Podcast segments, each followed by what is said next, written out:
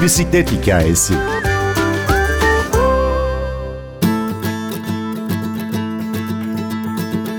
Aydın'ın Çavdar mahallesinden Anıtkabir'e uzanan 14 günlük bir yolculuk.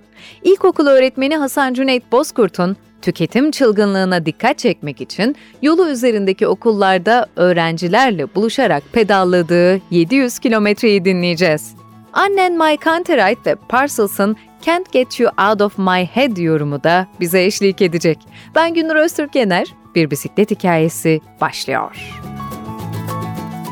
İlkokula gidiyordum. İlkokulda birçok şey zaten benim için çığır açtı benim hayatımda. Onlardan bir tanesi de bisikletti tabii. Sarı bir bisikletim vardı.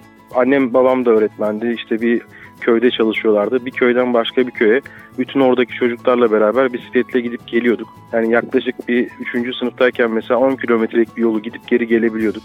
O yüzden kalabalık bir şekilde bisiklet sürmeye ben o zamanlar e, alıştım ve çok keyifli buldum. Sonrası da geldi zaten. Cüneyt Bey siz sınıf öğretmenisiniz. Aynı zamanda çocuk kitapları yazarısınız. Yine çocuklar için, onlara örnek olmak için böyle bir tura çıkıyorsunuz. 14 günlük Çavdar Anıtkabir bisiklet turu. Bu tur fikri nasıl ortaya çıktı?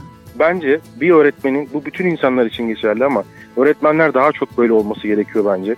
Dünyası küçük olmaması lazım bir öğretmenin ve kendine dert ettiği şeyler basit olmaması gerekiyor. Yani öğretmen gündelik hırsların esiri olmamalı bence. Ve bisiklet burada çok önemli bir yerde duruyor. İnsanın ufkunu genişleten bir araç olduğunu düşünüyorum bisiklet. Çünkü şöyle bir paradoks oluşuyor burada. Araç basitleştikçe kişinin dünyası zenginleşiyor ve zenginliği de burada aramak gerektiğini düşünüyorum. Çünkü bisiklet yolculukları aynı zamanda bir iç yolculuk da olduğunu düşünüyorum. Ben o yolda çok şey yazdım, edebiyatla da ilgilendiğim için çok şeyle uğraştım. Ve böyle bir içsel sürecin bisikletle çok uyumlu olduğunu düşünüyorum. Bu yüzden böyle bir yola çıktım. Güzergahı nasıl belirlediniz? Ortaya koyduğumuz amaçla alakalı belirlendi güzergah. Yani uzun tura çıkmak istiyordum ama tabii ki yer belli değildi, rota belli değildi. Öncelikle bir tüketim çılgınlığı üzerinde durmak istedik. Ege Üniversitesi'nde eğitim yönetimi, teftiş, planlaması ve ekonomisinde tezli yüksek lisans öğrencisiyim. Orada eğitim planlaması ve ekonomisi dersinde bunları anlattım. Arkadaşlar bana destek oldular. Hocamız Yılmaz Tombul aynı şekilde. Ve e, Anıtkabir'in simgesel bir özelliği var. Çağdaş ve ekolojik bir yaşam temelinde. Bisiklet de tüketim çılgınlığı noktasında sade bir yaşamı teşvik eden, ekolojik bir yaşamı teşvik eden bir araç. Dolayısıyla Anıtkabir kendiliğinden bir rota oluşturmuş oldu bize. Yolunuz boyunca bu 14 günde birçok okula uğradınız, birçok öğrenciyle temasa geçtiniz. Size çocuklardan ne gibi sorular geldi? Neyi merak ediyorlar? Bunca yolu bisikletle aşan bir öğretmeni karşılarında görünce ne soruyorlar? Şimdi öncelikle onlar çok şaşırıyorlar buna. Yani bunu da doğrudan ifade ediyorlar. Daha önce böyle bir şeyle karşılaşmadıklarını. Böyle bir bisiklet dahi görmediklerini söylüyorlar. E onlar öncelikle bisiklete dokunmak istiyorlar, binmek istiyorlar. Bütün o tesisatla çok yakından ilgileniyorlar. Sonrasında kendi yaptıkları yani komik e, geliyor tabii yetişkinlere ama onların dünyası için çok anlamlı sorular bunlar. İşte bisikletin önünü kaldırıp gitmek kurallara uygun mudur? Bisikletin arkasını kaydırabilir miyiz? Yani bu suç değil midir gibisinden sorular soruyorlar. Tabii yolda yaşadıklarımı da soruyorlar bir yandan. Hani kaç günde geldiniz, ne yediniz, ne içtiniz gibi teknik soruları da bol bol yöneltiyorlar. Onlar için büyük bir heyecan tabii. Bizdeki o heyecan onlara e, doğrudan yansıyor. Peki biz de soralım. Yolda başınızdan neler geçti, ne yediniz, ne içtiniz, neler yaptınız yol boyunca? Hep güzel tarafları hatırlıyorum ben. Yani tabii kızgınlık verecek olaylar da yaşıyorsunuz. Yani ülkemizde çok ciddi e, problemler yaşıyorlar bisikletçiler. En son bir Japon bisikletçi Elazığ'da bıçaklandı biliyorsunuz. Yani biz yorulduk bu insanlar bizi temsil etmiyor demekten. Ama ben kötü şeyler yaşamadım. Yani hep insanlar bana yardım ettiler. Okullara gittiğim zaman mesela konseptimiz e, okulların bahçesinde çadır kurup konaklamak üzereydi. Bir gece sabah zaten 7'de yola çıkıyordum. Okulların hemen hemen tamamı bana destek verirken gerekli izinlerim olmasına rağmen e, bazıları projeye katılmak istemediklerini söylediler. Bazıları bahçeyi bile kullanmamıza izin vermediler ama büyük çoğunluğu hocam işte dışarıda yatmayın gelin içeride kanepe var orada yatın çok misafirperver insanlardı. Bu şekilde yaklaşımlarla ben o turu tamamladım. Hiç unutamadığım bir şey Gömü ile Sivrihisar arasında bir yerleşim yerleri ana yoldan çok uzakta 15-20 kilometre uzaklıkta. Yani e, Sivrihisar'a ulaşmak içeride bir yere gitmekten daha mantıklı. O yolu iki etaplık hemen yani 90 kilometre diye hatırlıyorum. Öyle bir etaplık bir yol. Normalde 50 kilometre gitmem gerekirken o etap otomatikman 80-90 kilometre çünkü yerleşim yeri yok. Kalabileceğim bir yer yok, bir okul yoktu. O yolda mesela römorkumun lastiği yarıldı. Hava da böyle kararmak üzere. Sivrihisar'a bayağı bir mesafe var yani 60 kilometre var diye hatırlıyorum. Belki daha da uzun olabilir. Öyle bir anda mesela bisikleti kanı gibi taşıyorsunuz. Sürüklüyorsunuz yani onu. Öyle bir anda bisikletli bir karaltı böyle yanıma yanaştı. İşte ciğerim diye konuşuyor, selam verdi falan. Bisikletine baktım Kazakistan bayrağı var. Çok mutlu oldum yani ben orada Demir Kuşev ile tanıştım. O da Kazakistan'ın bağımsızlığının 30. yılını kutlamak için yollardaymış. Anıtkabir'e gidiyormuş. Büyük bir tesadüf oldu bizim için. Hemen o bisikletin tekerleğini tamir etti. Yani böyle kuyumcu gibi çalıştı. Onların bilgisi görgüsü bizden çok daha fazla bu konularda. Ve öyle bir dostumuz oluştu Demir Kuşev'le. Son 250 kilometreyi beraber geldik onunla. E onu işte Kazakistan konsolosluğu karşıladı kalabalık bir bisikletli grup. Beraber Anıtkabir'e gittik, bayrağımızı açtık ve turumuzu sonlandırdık. Bu mesela Çavdar Anıtkabir turundan benim için e, çok büyük bir kazanç yani. En büyük değer buydu benim için. Ve önümüzdeki sene de mesela Kazakistan turuna gideceğiz. Bir Kazakistan turu yapacağız. Böylece turun devamı da gelmiş olacak. Bazı okullar dediğim gibi projeye katılmak istemedi. Öyle bir anda mesela bana lojmanını açan oradaki memurlar oldu. Onların evlerinde konakladım. Onlar bana çok destek verdiler.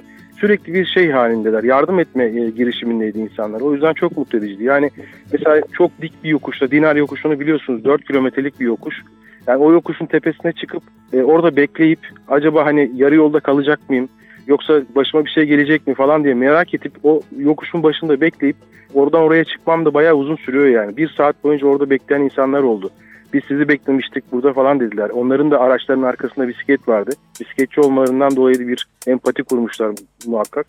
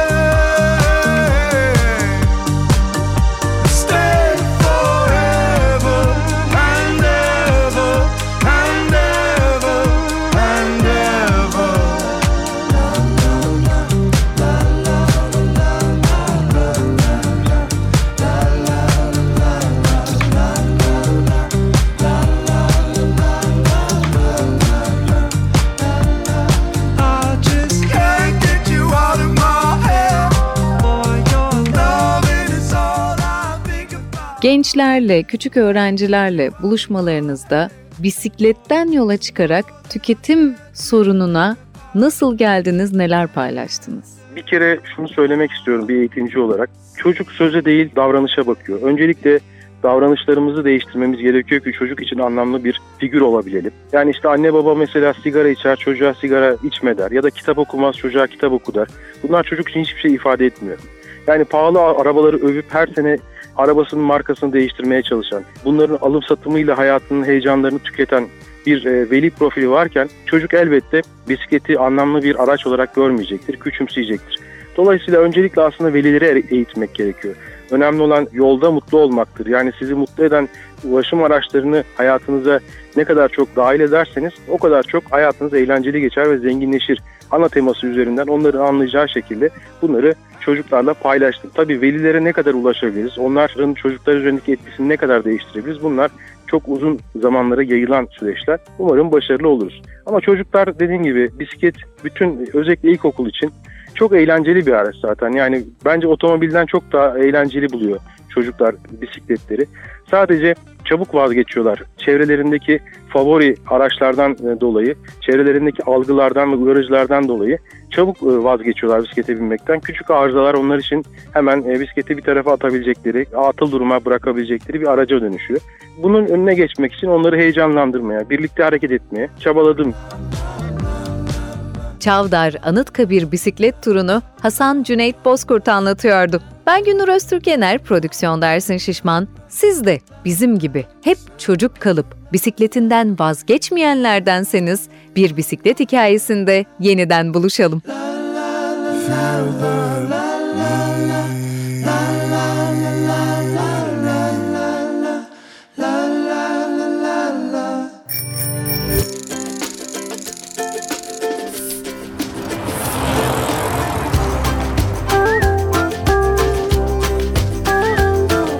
Bir bisiklet hikayesi.